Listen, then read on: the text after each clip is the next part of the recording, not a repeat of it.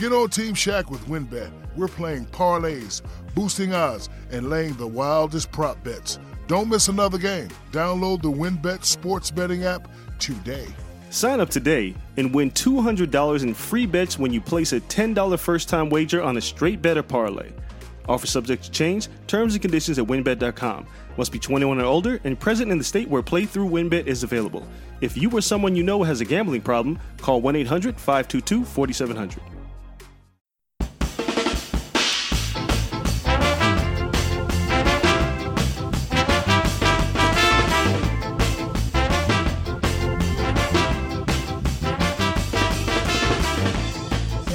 Hello, everyone, and welcome to Fitz on Fantasy. I'm Pat Fitzmaurice. Find me on Twitter at Fitz_FF and find my weekly fantasy rankings at thefootballgirl.com. Can you believe we are going into week 5 already? I'm recording this on Monday, October 5th, so we're almost through week 4. There's still a Monday night doubleheader yet to come, but we are coming out of a wildly entertaining Sunday. Those early afternoon games, it was actually hard to keep up with all the scoring. Browns, Cowboys, Saints, Lions, Bengals, Jaguars, even Chargers, Buccaneers, which didn't seem like it was destined to be such a high-scoring affair, turned out to be one. Some really fun, exciting football. And joining me to discuss it all is Kyle Yates of Fantasy Pros. He hosts the, biweekly, tri-weekly Fantasy Pros Fantasy Football Podcast. He does projections, and he writes about them for every single player in every single game every week. Find him on Twitter at KyleYNFL. Kyle, welcome to the show. Thank you so much, Pat. It is good to be here. Always fun to chat with you. And I think, like you mentioned, the early afternoon games, I had no idea, just at the point now where I'm like paying attention and needing to pay attention to every game. Those 1 o'clock games, when those are all flying at you, it's like drinking from a fire hose, man, trying to keep track of everything that's happening in those. But no, I mean, it's football. I love it, obviously. So happy to talk some football here with you. Yeah, it was crazy. I would get up to get something to eat or use the bathroom or whatever. And like there had been 2 touchdowns scored in Saints Lions by the time I would get back. Every time. It was just nuts. So we saw that offensive explosion in the early games yesterday. And in general, we've just seen some pretty crazy numbers through the first 4 weeks. Like the Vegas odds makers can't set some of these totals high enough. So according to your site, Fantasy Pros, there were 6 games with totals in the 50s yesterday. 4 of those games went over. 1 finished right on the number and 1 finished just short of the number by a single point. I don't know. Do you have any theories about why scoring is up? Like I thought that without a preseason, it might take offenses some time to get fully in sync, but obviously that's not the case at all.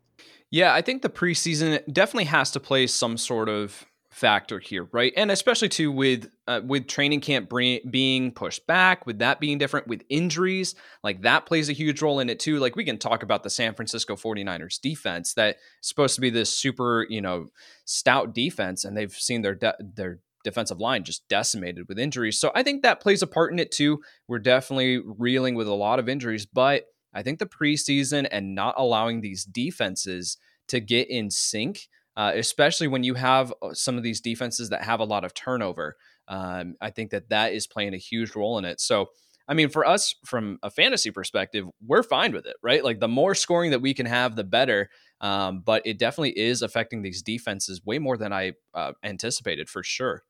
Yeah, it is cool. And I was like trying to come up with theories myself. And I did kind of keep going back to the preseason and defenses being behind. Like the other things I thought of were just maybe these teams are getting smarter. The coaches are getting smarter about the game theory optimal stuff, like when to go for it on 4th and short, not settling for field goals as much. And yeah, and maybe that, ticks the overall scoring up on average 0.5 point a game or something. Like nothing explains the quantum leap forward in scoring we've seen this year.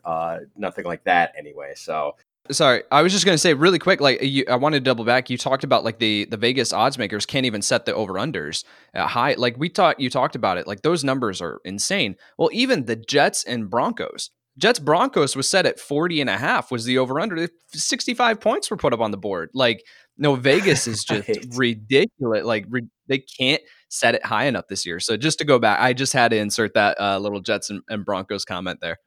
No, that's great. Yeah, it is. Right. I mean, like you're seeing these totals that look like something out of the Big 12 conference every week. And it's just like, you think like, oh man, how is this game going to play over 54.5 or whatever? When, you know, it used to be so rare to see games have that sort of total. I remember that Monday night game that the Chargers and Rams played.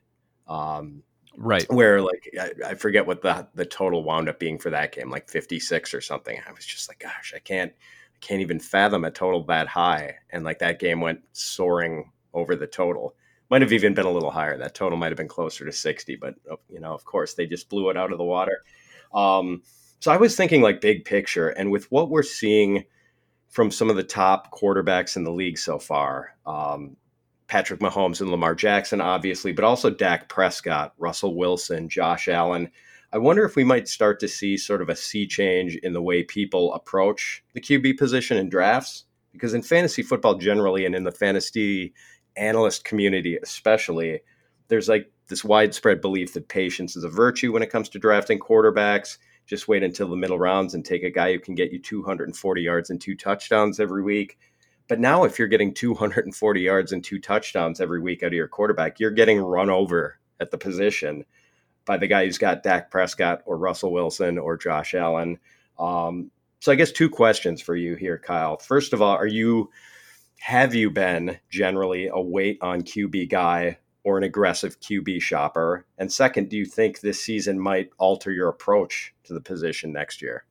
Yeah, so I typically do wait on quarterback. I'm typically one of those people that I will wait until the absolute last possible second that I can. I mean, I went into a 14-team draft this year and loaded up on the other key positions, and I grabbed Tyrod Taylor, in like the last round because no one was going to go near him. And I was just like, I need a streaming option. He had a fine matchup week 1 that obviously didn't work out, but yet that's typically the strategy that I deploy. But then moving forward into next season, I think with Dak specifically, and even Russell Wilson is throwing the ball way more than he has in previous seasons. Josh Allen is throwing the ball way more than he has in previous seasons. So it's very difficult for us from a projection standpoint to sit at the beginning of the year and say, okay, this is going to happen. I just tweeted out earlier, Dak Prescott's on pace for 804 pass attempts on the season. Like that just doesn't happen every single year, right? Like, and it's because the Dallas Cowboys defense can't stop anyone.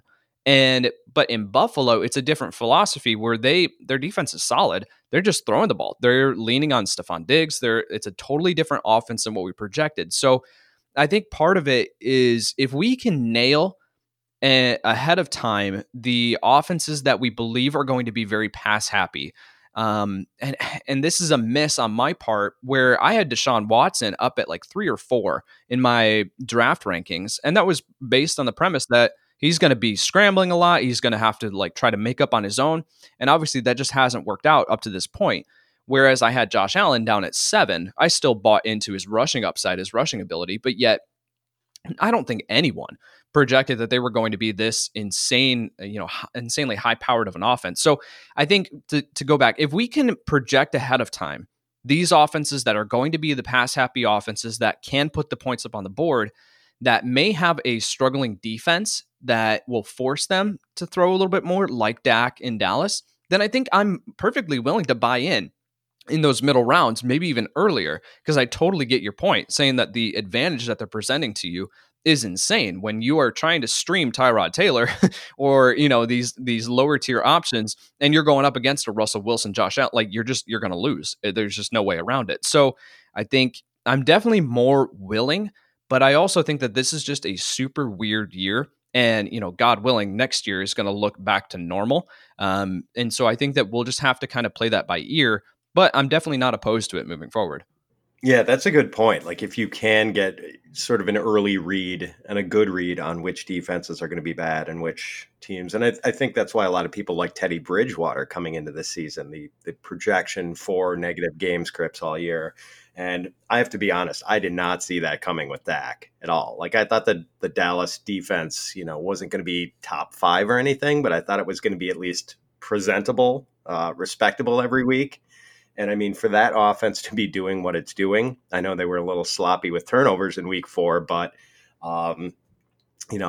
hitting on all cylinders and they're still 1-3, just kind of remarkable. Let's talk about Joe Burrow, since he is one of those quarterbacks doing really well right out of the chute. And I know, Kyle, I will not have any problem getting you to discuss Joe Burrow. Let me give listeners a little peek backstage here. So you and I are in a Fantasy Pros Dynasty League together, along with your colleagues Mike Tagliere and Dan Harris, and a bunch of other fantasy analysts like Sean Corner, Justin Boone, Jody Smith, etc. And it's a super flex league. You can start two quarterbacks, so the position takes on added importance. And in our rookie draft this spring, you had pick 108 in the first round. Elliot Christ of Fade the Noise had pick 104. And the first three picks were Clyde Edwards-Helaire, Jonathan Taylor, and CeeDee Lamb. So Joe Burrow is sitting there at pick 104, and you decide to make a move. Elliott's in full rebuild mode, so he was looking to stockpile draft picks and was happy to entertain offers. I made him a very modest offer to move up from 105 to get Burrow, but then you came along and made Elliott's, I'm not going to lie here, Kyle, you made what I thought was kind of a batshit crazy offer at the time. You offered him Jared Goff and Terry McLaurin just to move up four spots. So you took his 104 and gave him your 108 and those two players. And of course you did take Joe Burrow. And at the time I was thinking, well, not only that, I sent my first round pick next year too. Oh, that's right. I forgot about that. You gave him your number one for 2021. I totally forgot about that part. And at the time I was thinking about, Jared Goff potentially being a better play just for 2020 than Burrow. I love Terry McLaurin. That pick next year in what's going to be a loaded class is obviously valuable. And Elliott still gets to grab a top rookie from a pretty loaded class in 2020. Kyle is out of his mind. But Kyle, I am not really doubting you and your sanity so much anymore. Burrow is coming off his third straight 300-yard passing game. He averaged better than 8 yards per attempt against the Jaguars yesterday. He took only one sack after eating 14 sacks in his first three games. First of all, Kyle, go back to that draft and give me your perspective on that deal with Elliott. And then let's talk about whether it's just a matter of time before Burrow is one of the elite quarterbacks. Exactly. So looking at that move, I thought that Burrow was going to go 101. That was just kind of question. He's absolutely going 101 in a super flex league. That's what I was telling everyone to do. And so when we were actually recording a podcast as that draft started, and then I check it, and the first three picks have gone off the board. Elliott sends a message to the groups Joe Burrow is still here at the 104. I was like, I'm not messing around. So context is important here too, because I took over this team. I didn't draft this team. So I came in and took over actually from Andy, Mike, and Jason at the Fantasy Footballers. I took over their team, and looking at my quarterback situation, it was Tom Brady and Jared Goff as my quarterback 1 and 2. I was like, I'm not going to win in a super flex league with Tom Brady now at this point of his career and Jared Goff. I just personally am not a Jared Goff guy. So I was like, he's a QB2 in fantasy. I was just like, I'm going to move him if I can. Now, sending away Terry McLaurin, that one definitely hurt. But I knew that I needed to come in hot, because for Joe Burrow to still be sitting there at the 104, I was like, I have to come in hot. I have to send away assets. And so in a situation where I was like, I need this going, I confidently believe that Joe Burrow will be one of the elite quarterbacks in the NFL in a couple of years' time. Now, I didn't project him to be coming out firing in year one and have three straight 300-yard passing games, but I knew that in order for me to win down the road, I was going to have a good quarterback. And so I am taking the long-term approach in this league. I'm going to, ride it out.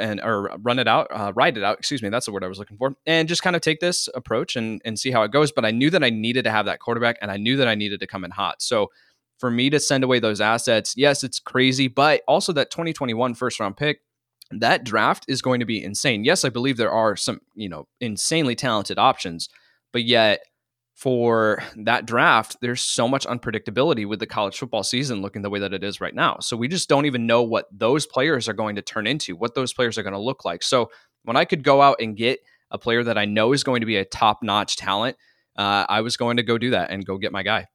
And the thing is, though, you knew that. You were sure about that. And I'm not sure everyone did about Burrow, because he had the one great season, of course, and it was just, arguably the best college season by a quarterback of all time. But it was just one season. And, you know, how much of it was the Joe Brady system? How much of it was the supporting cast with Chase and Jefferson and Edwards-Helaire and just all this insane talent around him? But, like, you were pretty confident that it was, in fact, Burrow running the show there. So, I mean, and now you're pretty confident that he can become, in short order, a top five quarterback in the NFL? Absolutely. Absolutely. If there's a player to bet on as far as them projecting, like, this was the best quarterback prospect that we had seen coming out since Andrew Luck. And so I was like, if there is a player to go bet the house on, it's going to be Joe Burrow. Yeah. And like, we're seeing it now with the, I saw a tweet this morning where when Burrow was in his last year at LSU, his numbers on throws 20 yards or more downfield were like crazy, like almost 60% completion for throws that deep, which is wild, for, 18 TDs, 2 interceptions, over 1,000 yards. And he, like, that is it. He is an accomplished downfield passer. He puts it on the money. And, I mean, it's just been fun to watch this Cincinnati offense immediately go from, like, 0 to 80 when Joe Burrow arrives. It's been a lot of fun. And Elliot, or Kyle, I wish I could remember my trade offer to Elliot for that number 104 pick to move up one spot, because you came along and blew it out of the water like someone dropping a bowling ball on a child's bathtub toy. I mean, that was just – Elliot was like, all due respect, but I got to take Kyle's offer. I'm like, yeah, I think you do. So staying on the Bengals for a minute, Joe Mixon was a disappointment for 3 weeks and then just explodes in week 4. How should we assess him now? Are we kind of back to where we started with him in draft season, viewing him as sort of a low-end RB1? I hope so. And that was kind of my thing. Like, I had dropped him down in rest of season rankings because what we had seen wasn't great, but he was still getting the workload that made me confident to buy in, right? And I put out a tweet yesterday. I was like, this is why we told you to keep starting Joe Mixon. And that was something that Tags, Dan, and I were preaching, was just like, keep starting Joe Mixon. I know that it doesn't feel great. I'm in that same boat. I said in a lot of dynasty startups, I had walked out with like my first 4 rounds were Joe Mixon, Kenyan Drake, Calvin Ridley, and Robert Woods. Felt confident about the wide receivers through 3 weeks. I felt terrible about the running backs. You know, I wasn't even staying competitive in these games because of Mixon and Drake, but I felt confident moving forward that it could bounce back. And we saw that even last year in 2019. With Mixon, he had a rough start to the season, and then it turned around. This was the matchup to make you buy back in, right? This was a good matchup for Joe Mixon, but with his work in the receiving game too, he was heavily targeted out of the backfield last week. We barely saw Giovanni Bernard a factor, which is what we wanted to see, right? The first 3 weeks looking at Zach Taylor going, get Giovanni Bernard off the field, right? Like, what benefit does he bring to your team that Joe Mixon doesn't? So this is what we wanted to see. I am confident. I'm buying back in. He moved back up into, I think, RB9 in my rest of season rankings. So I'm not putting, I had him. I was very aggressive on him in my draft rankings. I think I had him up at 4 or 5 in half PPR. So I'm not necessarily all the way back up there yet, but I think that we need to start buying back in, and Mixon is a confident every week start for your lineup moving forward. Yeah, that's kind of where I am. I think I had him like 7th overall in pre-draft rankings, and I think I'd be pretty close to that now. Just, and part of it is tied in with Burrow and how well Burrow has moved the offense, which sort of enhances Mixon's touchdown outlook. You know, we finally saw him get in and get in repeatedly in week 4, which was kind of nice after the drought of the first 3 weeks. Kyle, is AJ Green toast at this point? I think that we have to, yes, I think that he is, especially too when you factor in that Tee Higgins is stepping in, and Tee Higgins was someone that I really, really liked coming out of college, and he was drafted much higher than I even thought that he was. So in comparison, like, he was drafted the first pick of the 2nd round. The Bengals were indicating that he is a part of their future, maybe even in the short term. And then as soon as we saw John Ross be a healthy scratch, so it was like, all right, wheels up, here we go with Tee Higgins. And I think that he's only going to continue to increase his role in this offense. Burrow is going to grow with, because Higgins is the future. AJ Green hasn't been extended, right? Like the contract extension talks, that never happened. So the Bengals are most likely just moving on from AJ Green next season. And at this point, why wouldn't you? Like heavily targeted, not converting anything this year, like horrible completion percentage to AJ Green this year based on his targets. So at this point, keep moving forward with Higgins because he's the future of your franchise alongside Joe Burrow.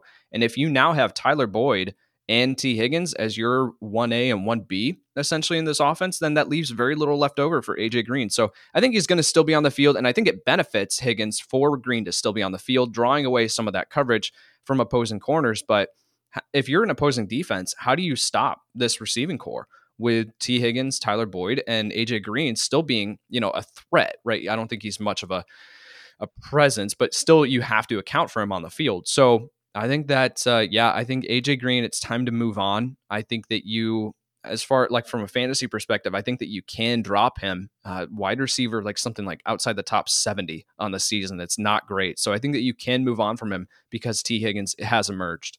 Yeah, it's crazy. The rapid ascension of Higgins from like, oh, there's Tee Higgins to, as you mentioned, John Ross being scratched. Like, oh, now Higgins is going to play a more prominent role to in week four, just clearly sort of replacing AJ Green as Burrow's number one boundary receiver. So, and just the, I think you mentioned the completion percentage on throws to AJ Green, as well as Joe Burrow has played. I think his passer rating on throws to AJ Green is like under 20 right now, which is just, it's so bad. I mean, yeah, and it's, which means it's probably like 120 on throws to other, well, maybe not that high, but, you know, he's been much more efficient throwing to Higgins and Boyd. Kyle, let's talk about perhaps your finest call of fantasy draft season, or actually more like the lead up to NFL and fantasy draft season, because you were all over this guy spring and summer. You were all in on Titans tight end Jonnu Smith, and he has been terrific so far. 13 catches, 181 yards, and 3 touchdowns through 3 games. I'm sure the people with Jonnu Smith on their rosters missed having him around in week 4 with the postponement of Titans Steelers. Are you optimistic that Jonnu can continue to be this sort of consistent tight end one? I am. And I think that, yeah, if you look across the industry, I don't know if there was a player and analyst that was more synonymous than Jonnu Smith and myself. Like looking at week 1, I was like going into week 1, I was like, I cannot state the importance of Jonnu Smith having a good game, because I was like, if Jonnu comes out and gets 2 targets and like 1 catch for 20 yards, I'm done. Like there's just no coming back from it. So for him to come out and have as I did not project in any way that he was going to come out and have this hot of a start to the season for sure. But I believe that he could be a value at his draft price. And that was what was leading me to say, like, let's go all in on Jonnu Smith, because he was going off the board as a tight end 16 in drafts. Like, go get this guy because he has top 3 upside.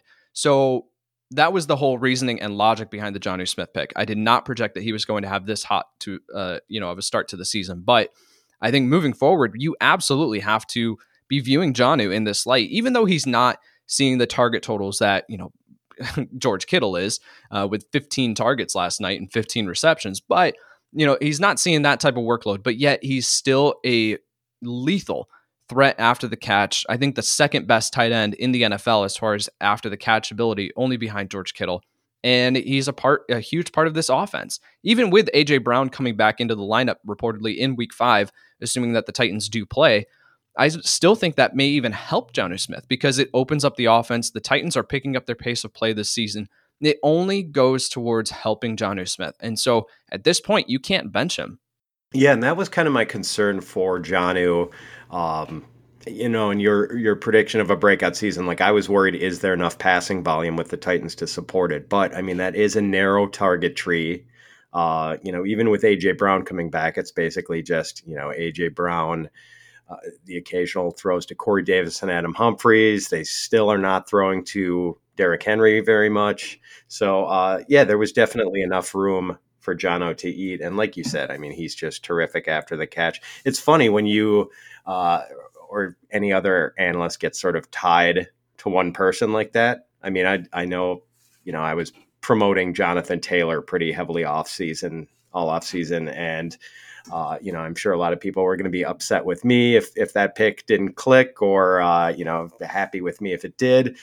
Maybe the jury's still a little out with him, but that wasn't exactly a small bandwagon, though. That was like a passenger ship of people who were on Jonathan Taylor. So it's not like I was the only one. With you and Jonnu, that was definitely a flagship guy. So I'm glad it's worked out for you, the sake of your reputation. And it's nice that, you know, I've seen people, you know, Jonnu does something and people, you know, filling your timeline. Oh, my mentions blow up anytime that he does anything. Anytime that he does anything, it's always just right to my mentions. The GIFs are superb, man. Yeah, so let's talk about your whirlwind experience at Fantasy Pros so far, Kyle.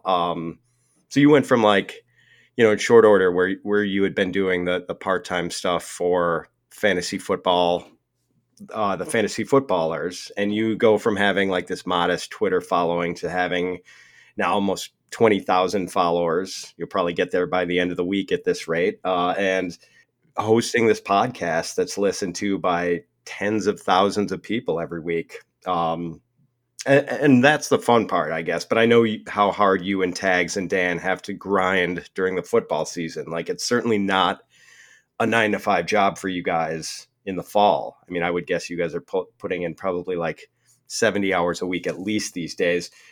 So with all of this, the rapidly expanding following that you've developed, the crazy hours, what have the last 9 months or so been like for you? I think a mixture of things, right? Humbling is the first, as you mentioned, you know, like the Twitter following exploding and everything. Like, humbling is the first word that comes to mind. Like, I am extremely humbled to be in this spot, to have the platform that I have now. It's just shocking. It's crazy, but yet it's humbling at the same time, because I think that there are a lot of people. Obviously, I put in the application for the job like many, many others did in the fantasy football space. And for Fantasy Pros to choose me over many other qualified applications was humbling to begin with. So then for that to just continue to grow, for me to settle into my role here at Fantasy Pros, it's, humbling is definitely the right word. But then I think, it's just been, whirlwind is definitely the right word to use, because not only were, 5,000 followers, I think, on Twitter when I came on in January. And then now going from dynasty season to having hosting a live draft show that we got like 85,000 views for the NFL draft, to then, draft season, to then all of it, man, all of it is just crazy. So I can look back and I'm like, this feels like the longest year of my life. If I look back and say like everything that has happened, not only just professionally, but then personally too, but then it just feels like it has flown by at the same time. It's a very, very weird dynamic for me to say, okay, even from January, all this stuff that has happened, but then now, it just feels like it's flown by at the same time. Yeah. And I mean, the personal stuff on top of this professional whirlwind. I know you've got a young son. How old is he now? He turned 2 in July. Okay. So a 2-year-old, I believe you and your wife just bought a new house too. Is that right? Yes. So I think one of the most idiotic things that I've done in my lifetime was sitting in June going, what if we sold our house? I think that would be a good decision, and move during week 2 of the NFL season. I think that would probably be, if I could go back in time, I would absolutely slap myself. But no, I think, we're super happy to be, we moved into a new build. So we're going through, we've got to put in a lawn and everything that goes along with it. But no, we're extremely happy. We hope that this is our forever home. We're truly just getting settled. That's been our word of the month, if you will, like, just let's get settled. Let's put down our roots here into something that we believe can be a forever home. So, but yeah, definitely crazy. Oh yeah. I mean, having the little guy running around, moving, living out of boxes, and then trying to do the Fantasy Pros grind every week. I can't even imagine what the last few weeks have been like for you, man. That's gotta be wild. So one last thing about the Fantasy Pros gig I wanted to bring up with you, Kyle, and this isn't an especially pleasant topic, but one of your colleagues, Bobby Sylvester, was fired this summer for I'm not going to rehash it in detail, but it was a pretty severe instance of social media misconduct. The episode brought sort of a lot of negative attention to Fantasy Pros, and you and Tags caught some of the splatter, even though you guys had nothing to do with it. But I have to say, for all the unwelcome attention that you guys did get, I thought you and Tags and Dan too handled it with just extraordinary grace. And it seemed like a lot of your supporters sort of really rallied behind you guys. I mean, I saw a lot of messages of encouragement to you on Twitter, just a lot of support generally. So I certainly won't ask you to replay the whole episode here, but what was that like for you after having this? At that point, it had been kind of a nice honeymoon for you at Fantasy Pros, and all of a sudden you're thrust into this crisis, not of your own making. Did that seem surreal to you at the time? Like, this can't be happening, can it? That's really the phrase, this can't be happening. That was the one that kept going through my mind. Specifically, it was a rough couple of days, for sure. And I think that was the phrase that kept going through my mind, was this can't be happening. And there's nothing that you can do in your professional career up to this point to train you for that type of situation, right? It's a very, very specific and unique situation that I pray that we never have to go through again. And I believe that we have the right people on the right seats of the bus here at Fantasy Pros to make sure that that doesn't happen again moving forward. So as far as what you mentioned, yeah, we received some negative press, if you will, from the no names on Twitter, right? The people that just don't have the profile photos attached to, you know, the type, right? And those types of comments that would, exactly, those type of people that would just come in and would say, specifically towards me and my faith too. I think that came into play. I won't get into that a ton, but yet like that happened. But I will say the amount of support that we received, not only public facing, but the messages, the sheer amount of direct messages that Tags and I received, and Dan too, the amount of just the sheer amount of DMs and messages of support that we received personally was just shocking. Again, humbling. I'll go back to that. And so, we quickly turned the corner and we said, all right, how can we move forward? How can we make the show better moving forward? And I think that we've done that. I think that the chemistry between Dan, myself, and Tags is outstanding. I think the podcast is in a better spot now than it ever has been before. And so we're excited about, this new chapter, and we've done things, from changing the intro music on the podcast. Like, that was intentional. That was part of a new chapter here for us. Excited for, and really we haven't even thought much about it because, like you said, we're grinding. Like, we're doing the work of four people. We're working 70-hour weeks, all that, and we're working to make sure that we get the best content out there that we can and the best fantasy football advice for people. So, yeah, we're working forward. We're moving forward, and we're all in on this season and the future. And so we're excited for what Fantasy Pros is moving towards. And yeah, I'll double back. The amount of support that we saw was just outstanding.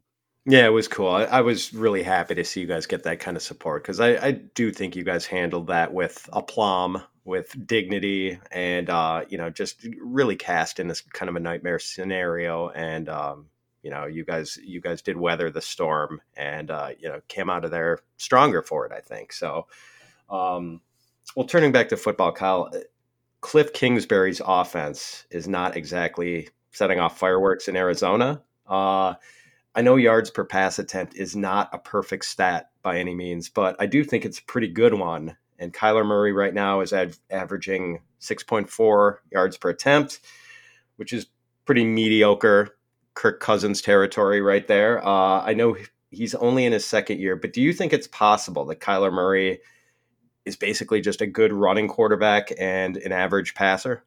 Well, it's frustrating because you can go back to his college tape and you can see on tape that Kyler Murray has a cannon. Like, he can absolutely just, unleash it deep downfield. I think that part of it is the fact that they don't have that field stretching option. They're not utilizing Andy Isabella in that form. Christian Kirk has really done nothing up to this point in his career for me to believe that he can be that type of player. Larry Fitzgerald at this point of his career, and DeAndre Hopkins is just such a threat in the short to intermediate passing game that you just get him the ball. So I think that's an aspect that's missing from the offense that would definitely help Kyler Murray be able to, spread out the offense, even though this is a spread offense to begin with. For them, I think they need to spread it out even more by threatening the defense deep downfield.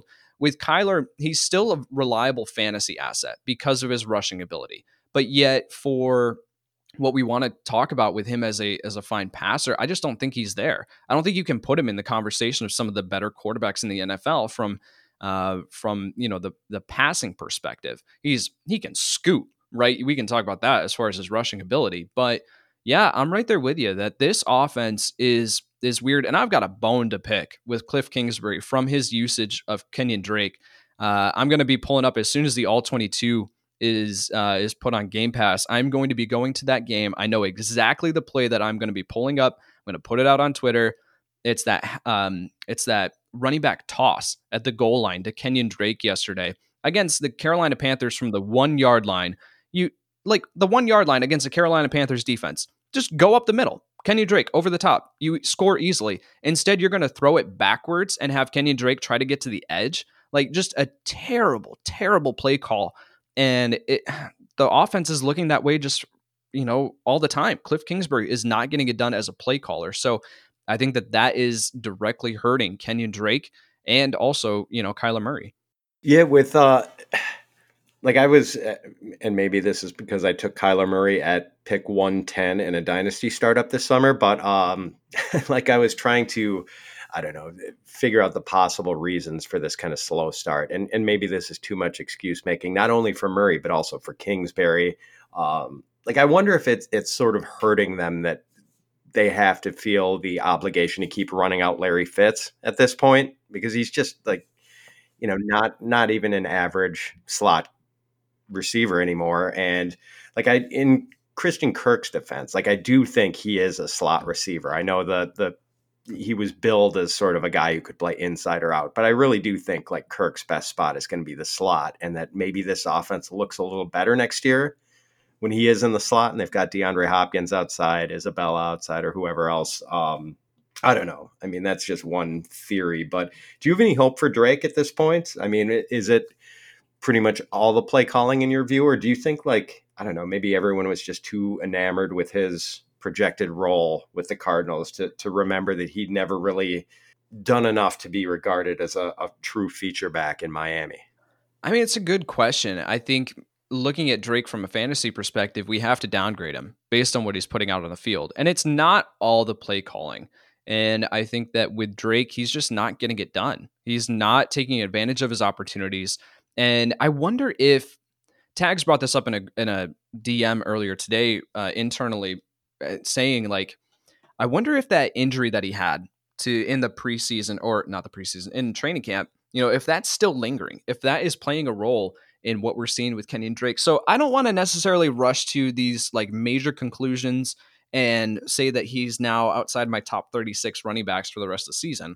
I'm not going to go that far. I want to stay measured. I want to stay cautious, but yet at the same time, we have to downgrade him from our expectations of he was going to be this locked and loaded RB1. I know that we had people on the Fantasy Pros Football Podcast that were so bullish on him that we're saying like, this guy is a top 5 option at the running back position this year, because it's not only, you brought up the point, like from what we saw in Miami, well, and his projected role. Well, we saw what it looked like in Arizona towards the end of last season. We saw how good he can be in this offense. But I think if the offense isn't threatening anyone to open up things downfield, you know, if they're, I mean, DeAndre Hopkins with his average depth of target and his like yards per completion, like just being terrible even yesterday. So it's like all of this going into account. I just don't think the offense is there yet. I don't think the offense can be considered a top 15, top 20 offense in the NFL right now, which is crazy. And that's what Drake needs. This offense needs to be humming to be able to put Drake in these scoring opportunities. And then once they're in the scoring opportunities, give him the ball up the gut, get him into the end zone. Don't throw it backwards 3 yards at the line of scrimmage, you know, and have him beat him around the edge. So I just think that it's just a whole mixture of things here with the Arizona offense that we have to say, I think Drake is a low end RB2 at this point. Yeah. And I think a lot of people are probably frustrated with the sort of horizontal nature of Kingsbury's offense. At that point, like we were sold that this was going to be this high-flying Big 12 style attack, and we kind of haven't gotten that so far. And you make a good point, or Tags made the good point about the injury. Like the season starts, once it gets going, it flies by so quickly. You know, we're into week 5 already, but it was less than 2 months ago that Kenyan Drake was in a walking boot. And maybe, you know, yes, he cast aside the boot pretty quickly and we just kind of moved on and oh, he's fine. But like a walking boot's kind of a big deal. And the fact that he was injured enough to need one 2 months ago, maybe should have raised more red flags for us than it did. So, yeah, I mean, that's definitely part of the reasoning, I think, for his disappointing start. All right, Kyle, I know our time is getting short. You're a busy man. In the time we do have left, let's fire through a few more topics at pretty rapid speed here. Odell Beckham Jr.'s season had been sort of a mild disappointment until week 4. Did his explosion against Dallas fundamentally change the way you view OBJ's fantasy value? It really didn't. I think I had OBJ at like 17 or 18 in my wide receiver rankings for the week. So I was in on him this week. I was like classifying him as a wide receiver 2 with upside this week in this matchup. Dallas is, well, I don't know what it is now, but they were the second easiest matchup for opposing fantasy wide receivers on the season. They were giving up on average 34 fantasy points, and the Seattle Seahawks are first with like giving up 47. It's ridiculous, the gap there. But like, this was a matchup where you could identify ahead of time that if Cleveland is forced to throw the ball a little bit more than what they have previously, they only threw the ball 23 times each of week 2 and week 3 against the Washington football team and then Cincinnati. So this was a game where they threw the ball a little bit more. It created more opportunity here for OBJ. It was a perfect matchup. Like, all the stars aligned, and it worked out. So I think moving forward, if you can identify the matchups ahead of time that Cleveland is going to have to throw the ball, and we're at the time of recording, we're still waiting to hear on Nick Chubb's injury, and that's going to play a huge role in it. So as far as how often they throw the ball versus run the ball. So I think that moving forward, OBJ is a solid wide receiver 2 for your fantasy lineup week in and week out, but he does come with this ridiculous blow up upside that if in these matchups that he can absolutely go off. So if you can sell high on OBJ, then I think that you should. If you can get a ridiculous return on investment, then I think that you should based off of this game. But otherwise, you hold on to him as a wide receiver 2. Yeah, that makes sense. I mean, he did. It was like a trip back to his New York Giants early days yesterday. And that was kind of one of the reasons I faded him, that I thought it might be the Browns trying to control the clock with the running game. And they certainly did run the ball effectively yesterday. But I guess one thing I didn't see was OBJ being a big part of that running game with that just spectacular 50-yard touchdown run. I don't know about you, but I am pretty much all in on Devante Parker right now, Kyle. I mean, it seems weird that a receiver would have such a late breakout in his career, but here we are with this guy. I mean, has Parker made you a believer too? Yeah, at this point, I don't think you can deny what he's doing on the football field. And the aspect of it that it is enticing for fantasy is that Miami's going to have to throw the ball consistently, right? And Ryan Fitzpatrick has shown that he is locking on to Devante Parker. Preston Williams is not a factor in this offense whatsoever, even though I had belief that he could be. Gesicki is not factoring in to be much of a presence either. So moving forward, Devante Parker has to be looked at as a solid high-end wide receiver 2. And I think that you can put him above some of these guys like DJ Moore. I think that that's a solid name that you can say. I think you should probably put him above that. I was going to ask you specifically about DJ Moore, that Devante Parker versus DJ Moore. You would rather have Parker on your fantasy roster right now? I think so moving forward. It's crazy to say because I mean, Robbie Anderson is the wide receiver 1 in Carolina. Now, I liked Anderson coming in. I had him at 35 in my draft rankings. I thought that the talk of Curtis Samuel being the wide receiver 2 there, I didn't buy into that whatsoever. But in no way was I projecting that Anderson was going to be the wide receiver 1 and Moore would be the wide receiver 2. So I think that moving forward, we have to be downgrading DJ Moore. And I think that Devante Parker's playing out of his mind right now. Oh, I totally agree with you. And on the Anderson thing, I mean, I think I had him at like wide receiver 50 going into the season. I was totally oblivious to the impact he was going to have in Carolina. And I know the Moore thing must just feel like an L to so many fantasy analysts, because talk about a guy who's been a darling of the analyst community. And it has not been pretty so far. So Justin Herbert just turned in an impressive performance against the Buccaneers in week 4. And let me add here, Kyle, that just as you acquired Joe Burrow in a pick obtained from Elliott Christ in the Fantasy Pros Dynasty League, I acquired Justin Herbert from Elliott Christ. With a pick obtained from Elliott in the Fantasy Pros Dynasty League. So after what we've seen from Herbert in 3 starts so far, are you ready to believe that this kid is for real? This is an L from me. As far as Herbert's college tape, and that's one of the big things that I do is I watched over 500 games of tape on this past draft class. So like that's the majority of my work was done in Dynasty before I came on here at Fantasy Pros. So I did not like Justin Herbert coming out of college. Did not whatsoever. Didn't think that his game translated very well, but he's proved me wrong, and he's proved me wrong in a big way. And I think that moving forward now for fantasy purposes, there's this hanging over the head of Justin Herbert right now of Anthony Lynn still is refusing to back him.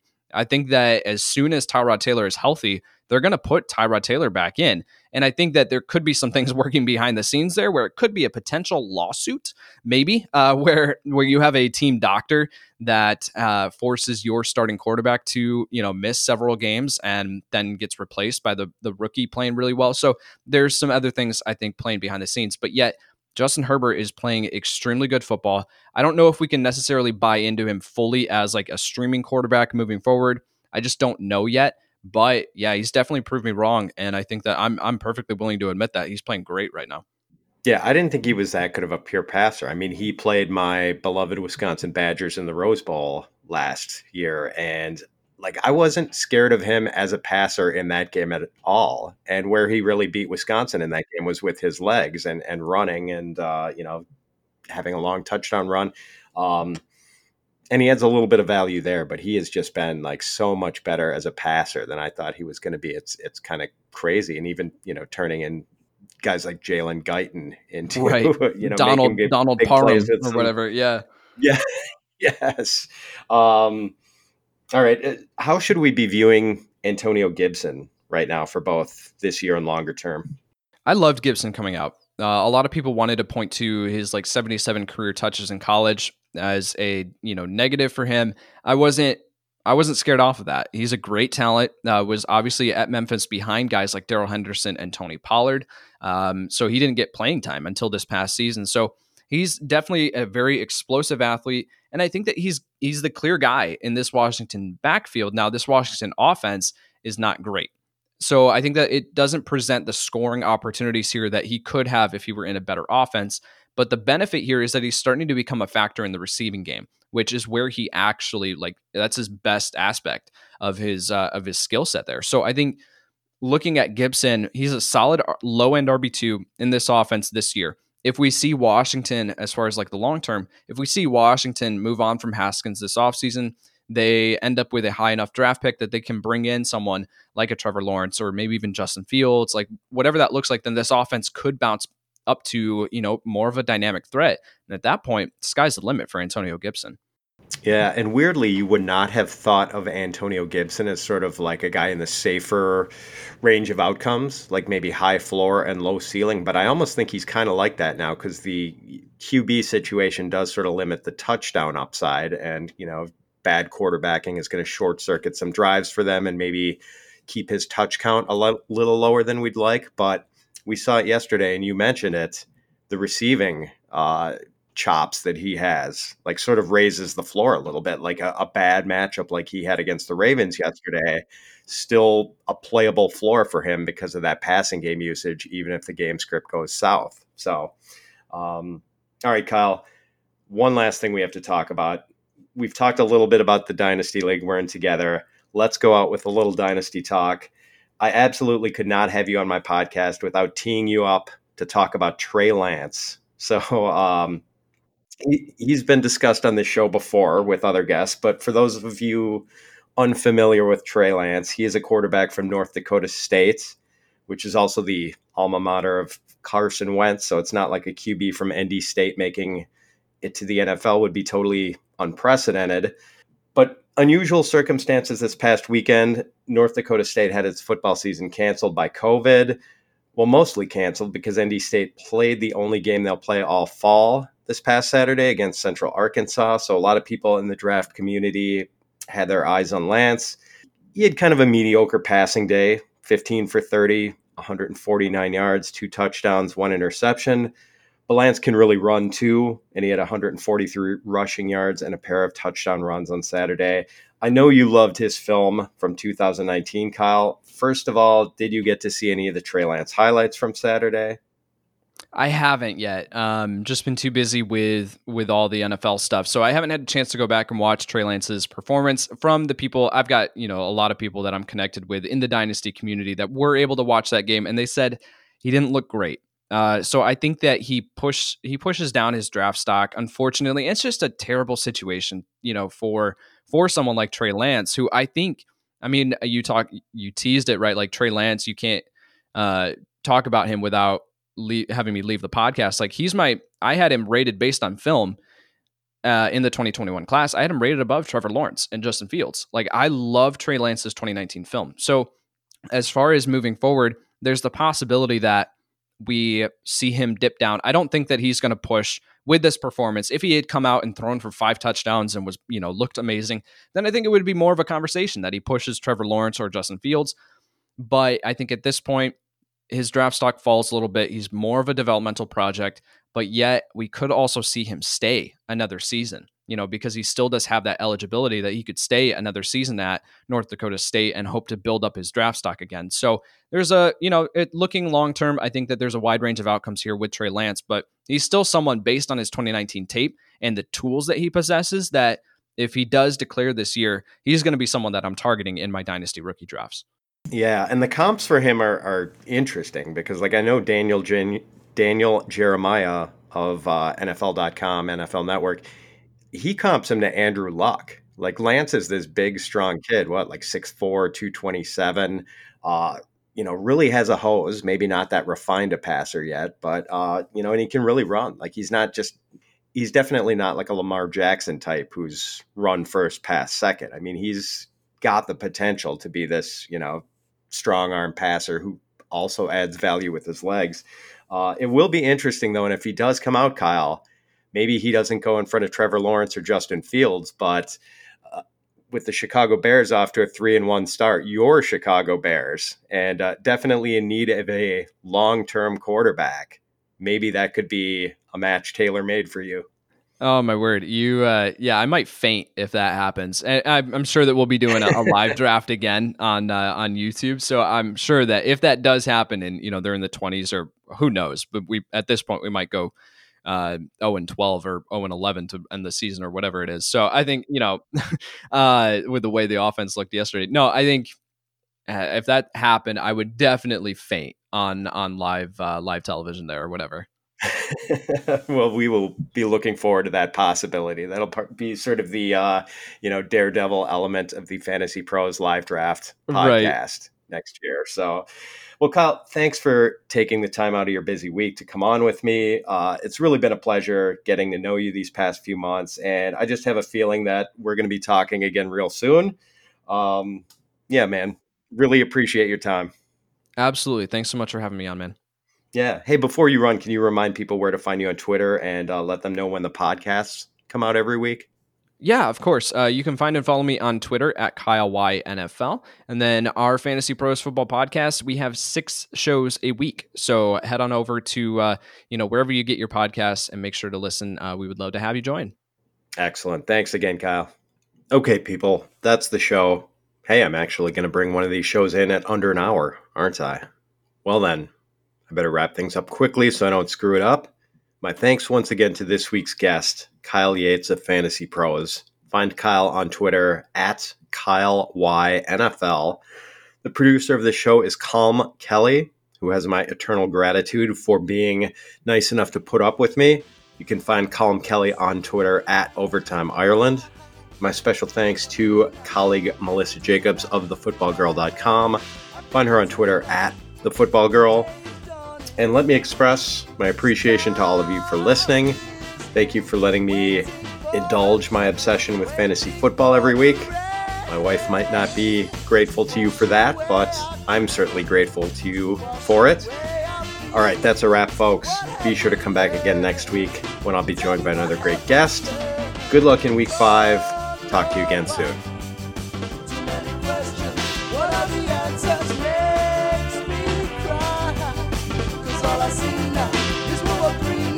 I got a headache, how can it be now? What are we choosing? It's so confusing, I got a headache. Shohei Ohtani hits, pitches, and trades crypto. He does it all on the platform that trades it all. FTX, the official crypto exchange of MLB. But you don't have to be a pro to trade like one. Just download the FTX app and you could be trading crypto, NFTs, and more in minutes. FTX. Shohei's in. Are you?